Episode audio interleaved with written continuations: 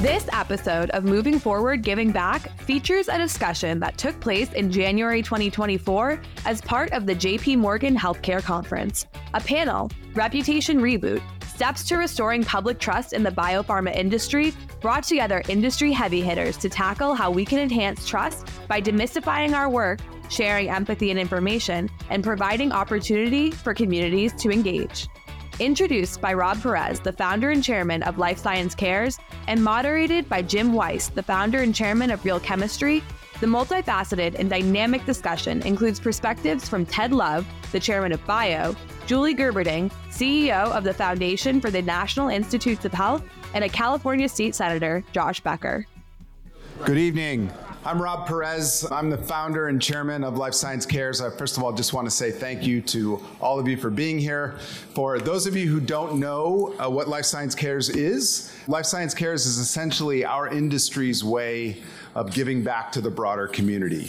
So we essentially aggregate resources, both human and financial, and we deploy those resources through the best nonprofits working in three areas. One is access to basic human needs stuff, so hunger, homelessness, opioid addiction, health equity, etc. The second is access to education, and the third is access to economic opportunity, so nonprofits that work to kind of break the cycle of poverty. We started back in Boston about seven years ago, and we're now operating in five cities Boston, San Diego, Philadelphia, New York, and Bay Area. And we also have a fledgling effort in Switzerland that's just getting started. Oh, so Life Science Cares is going international. We have an amazing panel here. I think there's an absolutely great connection between what we can do in the community and what the industry's reputation can be. So I'm really looking forward to hearing from the panel. One quick commercial before we start. There is a fund that's being raised here at JP Morgan. The Gilead Foundation is actually matching funds that we raise here in the organization. So if you haven't, yes, and Gilead will match up to $250,000 of what we raise here at the meeting. So if you haven't donated yet, you can look at one of my 700 social media tweets and, and posts and see the link there. Please, whatever you can give, uh, we greatly appreciate it. So I'm going to bring up Jim Weiss, who is the founder and chairman of Real Chemistry. Jim is obviously a terrific guy. He happens to be a Warriors fan. I happen to see that in your profile. We're not going to hold that against him. The Lakers are going to beat the Warriors as they do pretty much every year. But with that, this is called knowing your room. Bad move. Thank you for having me do this. You're very brave. Um, at this time, yeah. I, I can't believe there's anyone here really, um, just because I thought this was the time everyone went to drink after a long day. so the panel, amazing group. Got Senator Josh Becker from California. We got Chairman of Bio, Ted Love. He's got a lot of other titles. And Julie Gerberding, who's now running the foundation of the National Institutes of Health, but has served at Merck and CDC and many other places. I wanted to start and set the stage a little bit with a little bit of research. My friends from Maha Global you know, put together, you know, just a thought, uh, not going to be surprising. They're a great platform that measures reputation. But anyway, they did an analysis and it shows that perception scores for biotech, pharma, healthcare are among the lowest of any industry, not I mean, surprising to me, but not probably to anybody. And worse, they are on par with those in oil and gas, and no offense to JP Morgan, the financial industry. Not exactly really the company we want to be in at this time after all the work that's been done in COVID and cancer and all the rest. I don't think you're shocked. The biopharma industry is the highest scoring, though, in actual behavior and really how it treats employees, the environment, mm-hmm. and communities at large. There's some hope there, and I think it really lends to what we're going to talk about. The research also shows that meaningful changes in behavior can impact perception and reputation, and that together these changes impact share price, which is what a lot of folks at this particular meeting care about the most. So, our goal really today is talking about a reputation reboot. we don't think you can do that through campaigns. We don't think you can do that through promises or PR. You really have to do it by being a mensch. You know, and some of you may not know what that is, but that's really being um, a citizen. You know, a, a corporate citizen. And we were talking. Julie and I were talking about it back in the day. If you were building a plant in a community, the way you did it is you just got to know the local politicians and the schools and the people, and you gave back to those people. So that's the idea of Life Science Cares.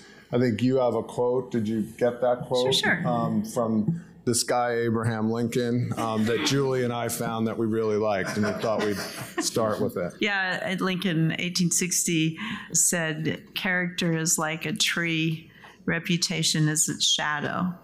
We think the shadow is the real thing but it's really character that's real. Mm. And I, I, think, kind of, when I was thinking about life science cares, the question we have to ask ourselves in this space is what is our character and how do we demonstrate our character? So we concentrate on our reputation, which can be a top down thing or a talked about thing, but actually it's our character that really determines how people see us. And that means rubbing elbows and really individually and collectively engaging with the communities we serve in truly meaningful partnerships and respectful engagement. And you've had a lot of experience with that, right? You I know, try. Um, particularly at Merck.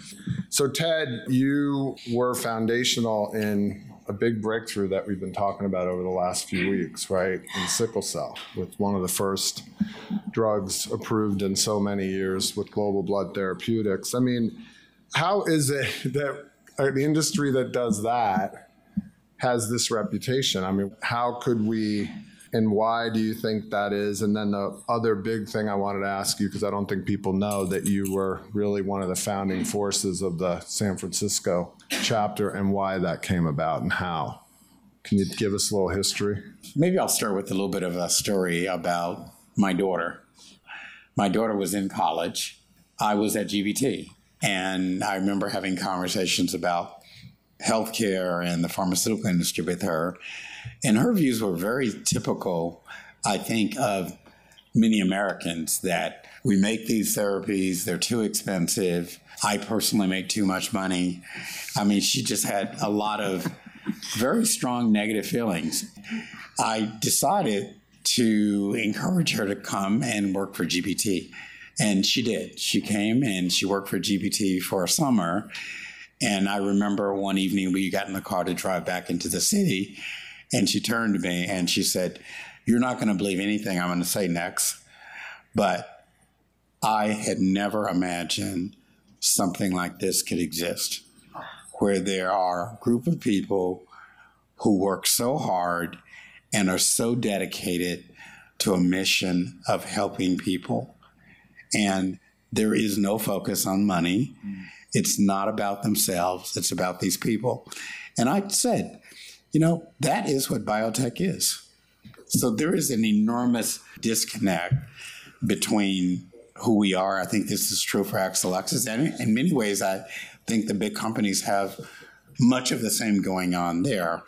But we really are not getting that across to people. The other maybe thing I'll add is that when GBT started to work in sickle cell, one of the things that we knew is there was a terrible amount of distrust between the sickle cell community and, quite frankly, the whole healthcare system, not just drug companies, the whole healthcare system. And a lot of that is because that group of people have been systematically discriminated against over the years, and they know it. So when we started to build a company, Jim, we realized that we needed to overcome that distrust. So I remember I would go to sickle cell meetings all around the country. I'd go do sickle cell walks. I did all these things, and we didn't even have a product. We didn't have anything in the clinic. I was doing this because I wanted them to know that we might make a product one day, but our desire to help you actually precedes us even having a product that we might make profits from. And I will tell you, just to wrap up, that when GBT was acquired by Pfizer, I got so many emails and phone calls. And it was really as if people said, you know, you were part of our community, you were part of us. And it really is sad to see GBT not be an independent company. So I do think who we are is extraordinary. I think GBT is just one example, but we've got to do a better job of really making people feel who we are. And it may be starting with our family members, like my daughter, uh, really understanding who our industry, industry is and not believing that we're just an industry that's the reason that you have a high copay when you go to CVS. Well, that's I'm glad Josh is here because when you campaign, I know it's door to door, and this is a little door to door on a lot of levels. But District 13 encompasses a lot of our biopharma world, right? What do you hear? What's the general perception, and what what's your view of the industry? how we work together, public private partnership, and how important that is. So I feel like to regress to 1992, for those of you that were around then, um, I worked with Ted at this little startup called Genentech. And we did learn a lot there. We learned a lot. And yeah. we were told you can't do ads. Mm-hmm. You've got to do community outreach support. You've got to do it online. You've got to do things that help the community. So cystic fibrosis, growth hormone. I mean, we were dealing with a lot of orphan diseases then before we then, of course, launched Herceptin. And that was really one of the great, I'd say, community driven breast cancer organization that they were like, you have to you have that from the ground up, right? And when you're doing innovation, you need that audience. For you all as legislators and, and politicians, I've found we always had such a good relationship with you. I mean, Anna Eshoo going back for many years. So I'd love to hear your perspective as a, a government official. Yeah. Well, it's interesting. I, I have a bit of a different perspective than a lot of my colleagues because I started helped start a biotech company a number of years ago. That wasn't my sector; it was more tech and and clean tech. But it was something. My dad had a cancer thing, and I had a friend had therapy. And, you know, we got involved, and I tell this story. It's like when you're in democratic politics, people are like wagging your finger, like big pharma, big pharma, da, da, you know, and then like when you're a biotech entrepreneur, you're like, please, big pharma, help us, help us, please, you know, uh, you know, and you're just trying to get attention. So it's just a very different perspective because I have a sense of how difficult it is, and personal experience, you know, how difficult it is to bring drugs to market. Also, I, you know, I came from venture capital. I was at Brentwood Venture Capital, which did healthcare and IT before it split up, as a lot of firms did at that time in the late 90s. And I joined the Redpoint side, but you know kept in touch with some of the folks who then formed other firms on the either pure biotech side or mixed life sciences side. So I have a sense of how hard it is, and most people don't, right? And that's one of the things we were talking about earlier. So I think, you know, when you attack from this area, clearly the economic development piece, you know, the, just the economic benefit is strong, uh, as we've seen biotech really start in South San Francisco and then come down the peninsula. I think there's still, you know, seven million square feet of new biotech space being developed right now in my district. For us then to take that next step to our colleagues and say why it's important, then we need those stories. And even when I was running, I, you know, I approached, oh, I'll reach out to a couple of big companies, and they said, oh, well, you got to call our government affairs in Sacramento or call, oh, call the, those folks who are in Boston. Like they weren't here locally. And then, and the industry itself I'd say, and I think uh, Life Science Cares has been part of now ch- starting to change this, but there wasn't as much an identification with the industry in the political circles or in the general public circles. So, you know, again, there's a some recognition of, hey, it's an important industry, but not a lot of understanding of all the dimensions of the industry, the big companies, the medium-sized companies, the startups, know. you know, how hard it is, and then what is beyond the economic benefit, what are companies doing in our area? And I'll stop there. We'll talk right, and it, they don't know the difference in size of company, right? Because you were at Merck, Julie. So your experience in Rahway, New Jersey. well, I didn't work in Rahway. Oh, Whitehouse Station. I don't know which one. I never know which headquarters. Yeah, but I, I think um, I'll just give you a small anecdote from a previous point in my life. I was became aware that in the Bay Area there were huge disparities in the incidence of dental caries. This was before the water was more uniformly fluoridated. I was involved in trying to advocate for better water for prevention of tooth decay. So I called up the CEO of one of the most important companies in, on the peninsula, and I'm not going to say which one, but I was explaining that in your backyard there are children whose teeth are rotting away. And we need your policy support to change this. And the person said to me, Well, you need to understand we're a global company, we do not have a backyard. And I said, Well, who landscapes your property, cleans your house? It was a psychology of not in our backyard in a very different frame on what that means. And, you know, I hope that person has gone on to mend their ways, but it really woke me up to the fact that that idea of the company town that you referenced when you first started talking really is not very common anymore, and that it is really easy to feel like you're doing top down things as a company that you believe are helping your social responsibility agenda. But until you really engage in the community and really understand what are the problems as experienced in this community, what kind of partnership could be helpful, roll up your sleeves, volunteer. During COVID, when we were at pre vaccine, when the hospitals were overflowing, and it was a strong sense of urgency, at least in the Northeast, about overwhelmed healthcare systems and two patients on a ventilator.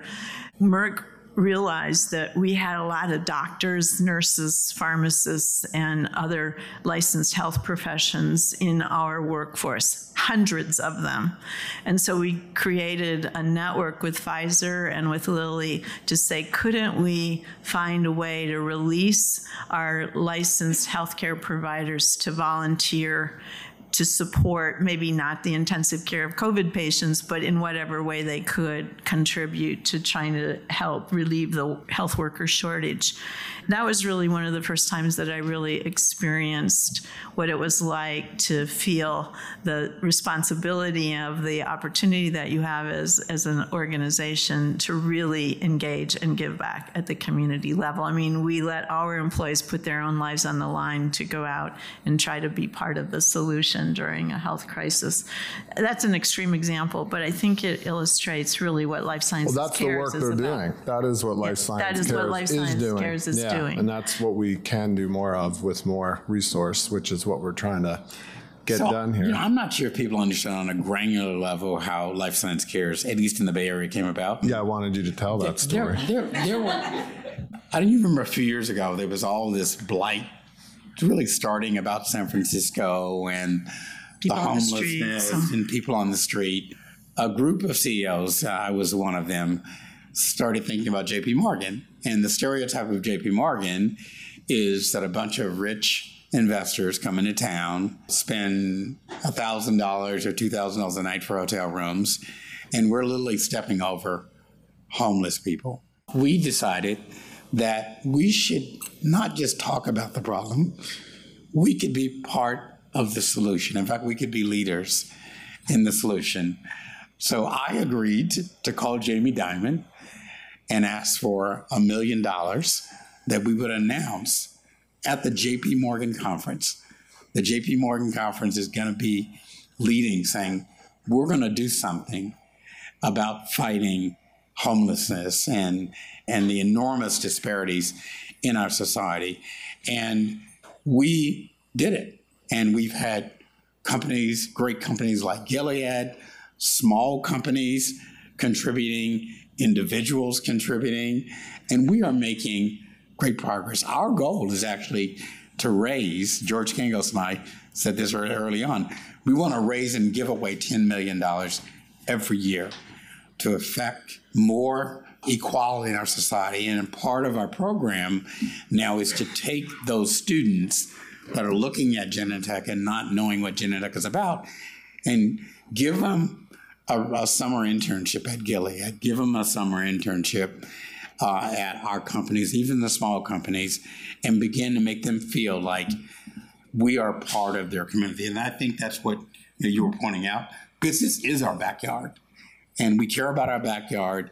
And not only are we trying to help the patients through our medicines, we can help our community be stronger and more prosperous. And that's what Life Science Cares is all about. And so, Josh, what else should we be doing? What does the community need? You know, visibility is important. So in San Mateo County, is a county which uh, historically people have gotten along. And there's one event called the Progress Seminar where basically business groups and labor groups and community groups and nonprofits all go up to Napa for one weekend of events. I think it was significant that Alex Hardy, when he was CEO of Genentech, would come personally like he actually, you know, his wife happens to be involved in, in a lot of these San Mateo County efforts, but like he was actually there at the and and, it, and basically, if you're there that one weekend, you see everyone, mm-hmm. you know, all the elected officials, all the community groups, all the labor groups, you know, all there that one. I uh, think he'll still uh, come event. because they're down, you know, BioMarin is Yeah, down. well, in the hopefully he'll neck still of the come. woods, Yeah, Uh, they moved. but BioMarin. you know, the, my point is that that really that one weekend, if you have a presence there, and, and there's a few other companies that send people, but not a lot. You see everyone. You know, so the visibility just w- w- there at an event like that, you know, just showing up means a lot. So that's sort of you know on the visibility side. Number one. Number two is locally at city councils, like having you know we're, we're fortunate we I represent a lot of small cities, and so each city here, whether it be San Carlos that there's increasing biotech presence, or Redwood City we're increasing biotech presence, or you know of course South San Francisco, Burlingame increasing biotech presence. You know, having people show up at the city council meetings and have that visibility there and talk about life science care, right? If you said, hey, we want five minutes to talk about life science cares, I'm sure they'd say, yeah, great, great. We'd love to hear what, what is going on. So those are, are two things. And then I'd say, uh, third, for life science cures directly, again, it provides that kind of focal point in the community and having Aisha who's out there at all these events, you know, that is like it's sort of personal manifestation of the industry. But it's still helpful even when even when companies are doing good work on their own to have kind of a third party, so to speak, that's kind of out there saying, hey, here's sort of the 17 kind of portfolio organizations we're working with this year and here we're doing is really helpful. It puts a a face and a something that people can really identify with with the industry. And we'll take a page out of the Warriors book. Um, the Warriors Foundation really operates similarly, right? And they give a lot back to, you know, local charities. It's the same, like sports teams in particular. We we did pro bono work for years for the Giants around their um, junior Giants program. Those are real things that get done, and what Ted's saying is there are actual real things like what you guys went out and did, Julie. But let me ask, as since you both lead national now organizations that are working in public-private partnership, is there a mandate within Bioted, or will there be, where these CEOs put this on their agenda as a thing to think about as citizens in the biotech industry? It seems like an opportunity now that you're there. Yeah, one of the key things that I've focused on as chair of bio is reframing the narrative. If I were going to give a call to action to people, I would say it starts with your family, even. I mean, in my family, there was a negative view of our industry. Uh, not with my wife, fortunately, and not with, not with me, but with our children. And part of it was because they didn't understand what we do. And all she saw was the external framing of who we are. So we've got to, as individuals, communicate what we do. We love working for Gilead. We love working for Exelix. We love being investors in these companies. And we've got to explain to people why we're doing this. And I also think that we've got to talk about the fact that when COVID struck, we were worried that people homeless in San Francisco were going to get COVID and die. So what did Life Science Care do? We organized vaccination programs. The vaccination rate for the homeless people in San Francisco was just as high as the vaccination rate in Pacific Heights. That's great. And it was because of Life Science Cares. So we can save lives, even, and you don't have to be, you know, a high level scientist to be doing that. We had all our employees making care packages because we knew when we gave people the vaccine, some of them would get fevers. So we had little care packages that said Life Science Care. So there are homeless people in the city who know that Life Science Cares cares about them. So I think we've got to do a lot more of that. And I think we're capable of doing it. And Life Science Cares is a, a great venue for our companies, small and large, to plug into this effort that will reframe our narrative. Sorry, Joe Biden's calling. Um, I'm not kidding. It said Joe Biden. I don't know why. Um, I really don't think it's him. Um, Could be though. but who knows? Have you set 2024 goals to support your clients and colleagues? Planning on increasing your organization's visibility in corporate philanthropy? Or maybe networking with mission minded industry leaders or giving back to your community? Consider sponsoring a Life Science Cares Impact event and hit all of those goals at once.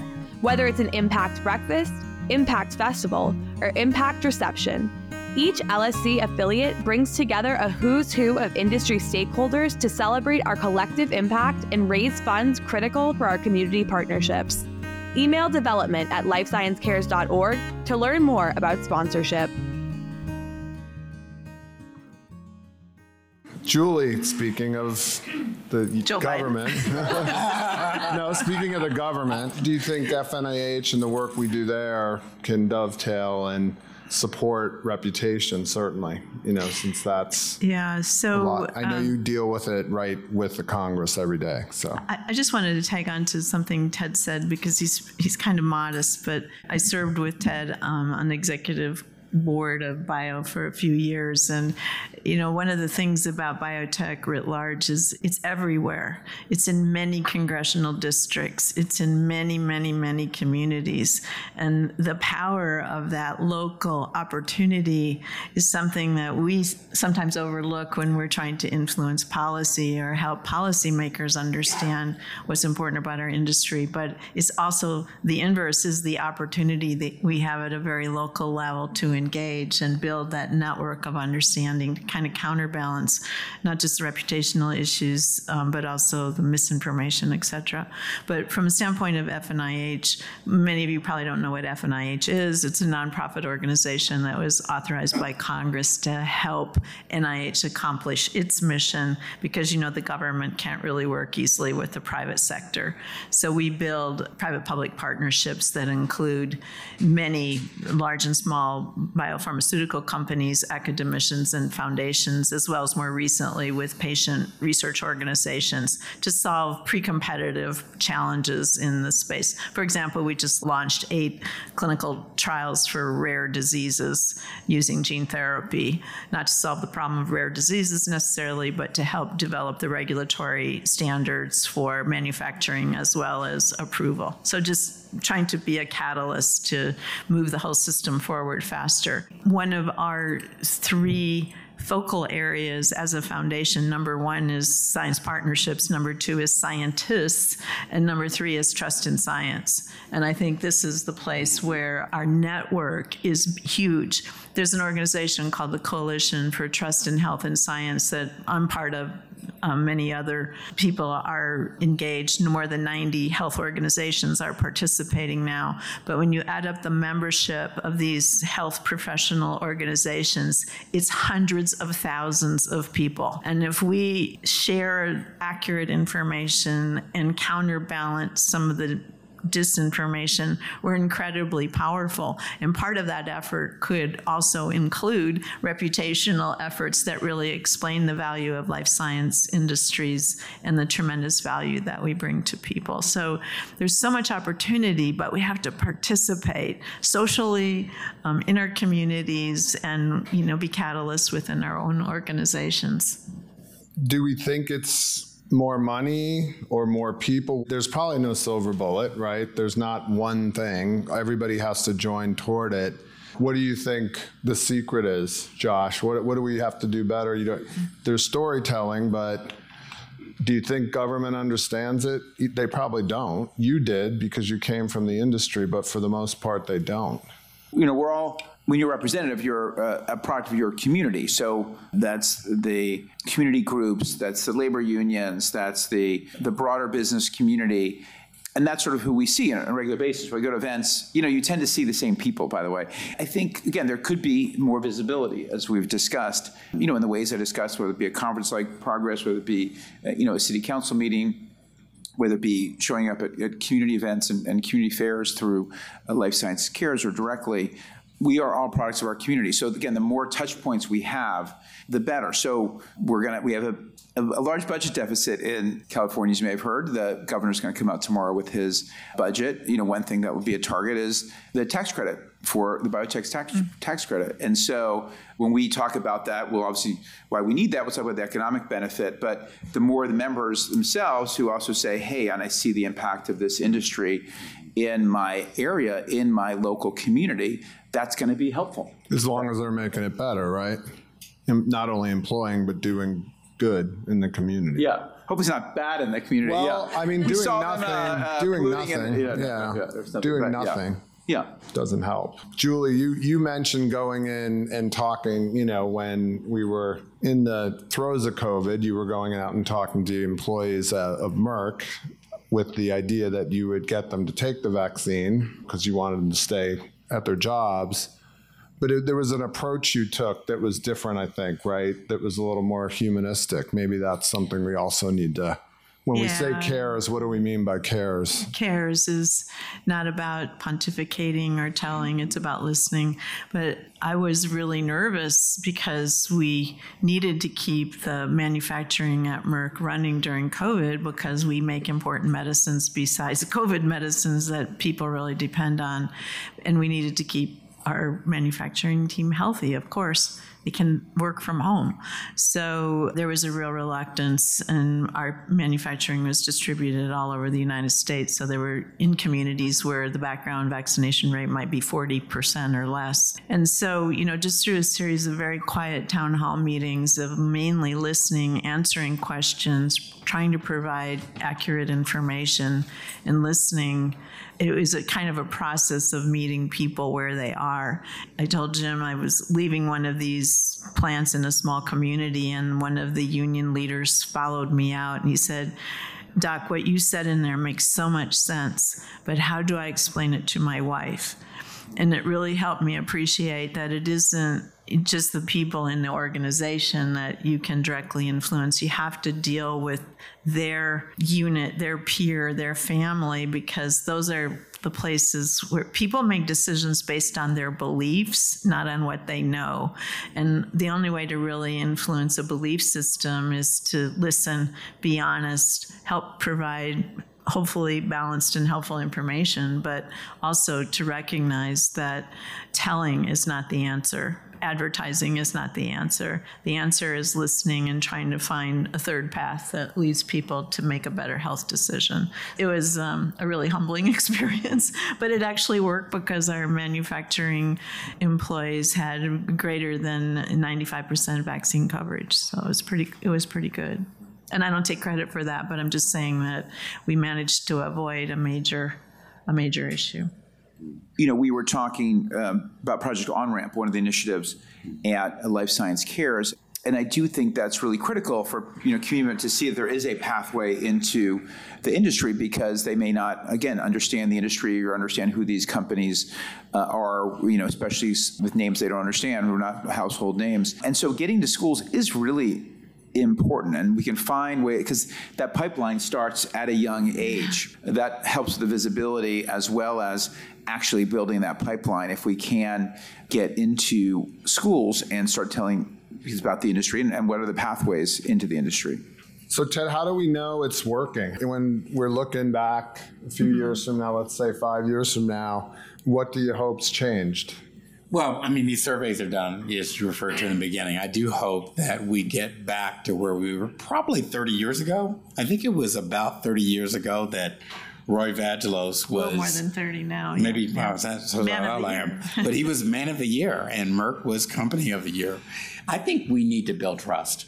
It's very easy to lose trust, but it takes a long time mm-hmm. to build trust. And I think we can build trust through our actions locally. You mentioned the programs where we bring students in. I mentioned getting in our community, trying to be helpful uh, in simple ways. I mean, providing, you know, supporting uh, stand up efforts to do vaccinations during COVID. I think we can do some things also on a bigger scale. I mean, I'm spending time with elected officials increasingly, and I don't go into their offices and say, I hate you, you did IRA, mm-hmm. you're trying to kill our industry. I go in and I say, look, we should have shared objectives. We want great innovative therapies to solve medical problems, to, to feed the world more efficiently, to deal with global warming. But we want these products to be accessible. That's what we both want. We may disagree on the tools and the approach to solve that, but let's get together and figure out how to solve that. And that's how I'm approaching trying to maybe fix some of the elements of the IRA. I'm not trying to tell them the world's on fire, my hair's on fire, you're running outside of business. It won't work. We've done too much of that in the past, and we've even denied some of the mistakes that we've made. Uh, so I think we've got to build trust with people that don't trust us, and we've got to demonstrate that we care to communities that we're part of. During COVID, we had a lot of those same issues, and by putting a black nurse up on television taking the first vaccine, that was somewhat helpful. And what we were trying to do there is to show and to humanize. Yeah. The more we can do that, I often remind people, given what we do in our business for you guys, is to help you humanize it. And when we do, and when you did the patient forums on Keytruda and Merck and made it about that, each and every one patient at a time, I think it made a very big difference. The best moment to help people understand our values when they need us most. But that's not exactly the time to have a conversation about our reputation or earning trust. It's really a time to have a conversation about how else can I help you. And yet, those one on one lived experiences are incredibly important. And the, for me, the surrogate way of helping build that intersection is through legitimate and meaningful patient engagement to really have um, the patient community be part of the end-to-end decisions that we make at FNIH. For example, we now have a patient leader, a patient council, a patient ambassador program, et cetera, just so that every day, not, not just from an outside-in perspective, but everybody working at the foundation knows who we're really working for. And that it seems like a check the box kind of thing if you take it at face value. But if you really live that, it really does change the way you think and it builds your character as an organization so that ultimately, I believe if you do that well, your reputation will follow. Any last thoughts? I did have a last thought. If I can, because uh, I know not everyone is from California, from here. You know, if I can help be a translator, given my back, background, if I can help be a translator between you know your companies, the sector, the industry as a whole, um, with government in your local area, let me know. It's just He's got to be careful what he you know asks for around this crowd. Uh, yeah, oh, yeah, you'll be tapped a lot. Yeah, yeah. But it's yeah, josh.becker at sen.ca.gov. That's it. Let me know. Give it to my campaign. No, okay. That's a different conversation. That's a different conversation. Well, I definitely hope that the companies that we work with and for, you know, do it for real. You know, that's what I we try to encourage. It's got to be part of our culture. And having done great in this business over many years working in it, I spend a lot of my time now with Life Science Cares and FNIH and Cancer Research Institute. I mean, that's all we can do. I know, Nina, you're doing that. Jeff, you know, you're here. Um, we got to get more of our colleagues, you know, out there. Once they know about it, I swear they really love it. They really dig it. We just got to get more people recruited into the club. So next year, assuming we do this again, full room. Yeah. You know, that kind of thing. But we got to get our stake in the ground and get started now. I'm really proud to be part of it. And it makes me feel better working in the industry to have it. And I just want to encourage everyone in the room to do everything you can do personally and influence everyone that you can touch to make sure that we get the full Gilead match of the 250. yeah. Yeah. All right.